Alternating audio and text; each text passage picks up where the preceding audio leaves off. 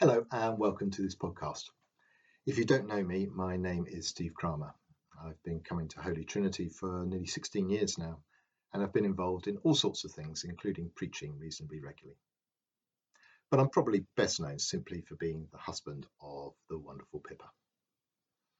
As we now approach the 50th day of lockdown, I've been reflecting on what a strange and challenging time this has been for us. And in particular, how we can find God in this crisis. It can be hard at this time to see the hand of God in the eternal. COVID-19 has brought into sharp focus the fragility of life, the apparent randomness of when affliction can strike, and our powerlessness to do anything about it. But it can also be hard to see the hand of God in the day-to-day. This lockdown has raised questions around purpose, direction, and following God's will. I know I'm someone who is quite task-orientated, who finds as much of their sense of purpose and value in what they do as in who they are. And that creates a challenge because at the moment I can't do very much. I've been lucky enough to have a big project to work on, but with that largely finished, there's come a sense of anticlimax. I've felt a bit like the characters at the end of the old Spike Milligan sketches, whenever he'd run out of jokes and couldn't think of how to end a scene. He'd simply get all the characters to stop, turn to the camera and start repeating, "What are we going to do now? What are we going to do now?" And as I reflected on those two challenges, how to find purpose and meaning in both the eternal and the everyday, my thoughts turned to a book I was reading just before the lockdown began. That was this book. It's called Sacred Fire by Ronald Rollheiser. And I can honestly say it is one of the best Christian books I have ever read. In it, Ron Rollheiser, who's a Canadian Catholic priest, sets out a vision for a deeper human and Christian maturity. It's a challenging, wise, very human, very readable, but also very godly book, and I can't recommend it highly enough. Towards the end, Ron very helpfully summarises much of his thoughts in what he calls 10 commandments for the long haul. And the 10th of those commandments is simply this: stand where you're supposed to be standing and let God provide the rest.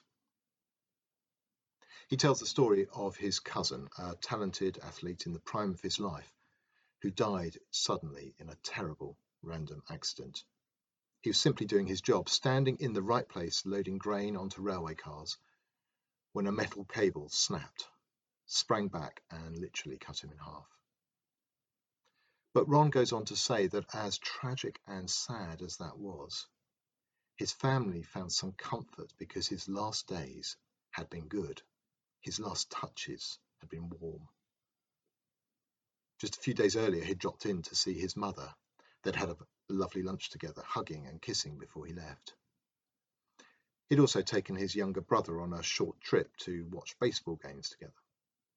And as far as they know, he had parted on peaceful terms with everyone. And of course, he had died doing what he was meant to be doing, his job.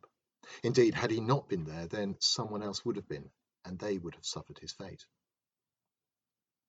So as plain and as undramatic as it sounds, Ron suggests that this ultimately is all any of us can do. At the moment, many of us are confronted by both the precariousness of life, of our own potential mortality, but also the lack of purpose and challenge in the everyday. And we could respond to these twin threats in one of four ways. We could shrink into a fearful, timid shell, too scared or depressed to do anything. Or we can rage against it with a hedonistic eat, drink and be merry for tomorrow you die kind of attitude. Or, as some Christians are prone to, we could fly off into an otherworldly, over-spiritualized view of life that denigrates the realities of the everyday and abdicates our responsibilities to others. As they used to say, we could be so heavenly minded that we're no earthly use.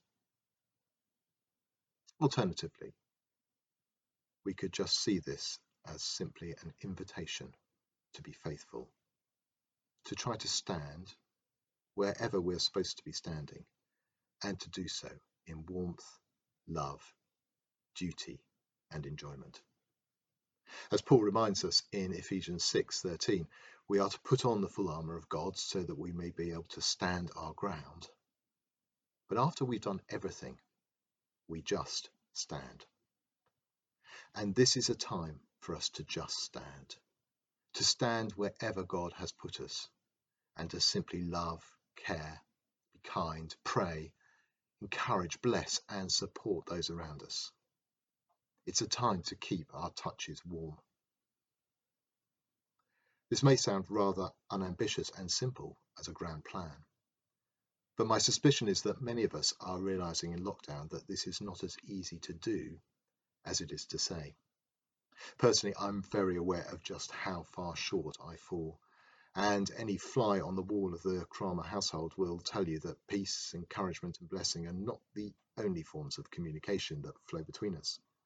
But in these days of restrictive movements and restricted contact, it is something for us to practice, and then just maybe it will become a habit to grow through the rest of our lives. This crisis has reminded us that we cannot guarantee life or safety for ourselves or those around us. But growing in maturity is learning to accept this with trust rather than anxiety. We can only do our best, whatever our place in life, wherever we stand, whatever our limits, whatever our shortcomings, and trust that that is enough. And in our journey through this time and through our lives, in the end, that is all we can do. And in the end, that is enough.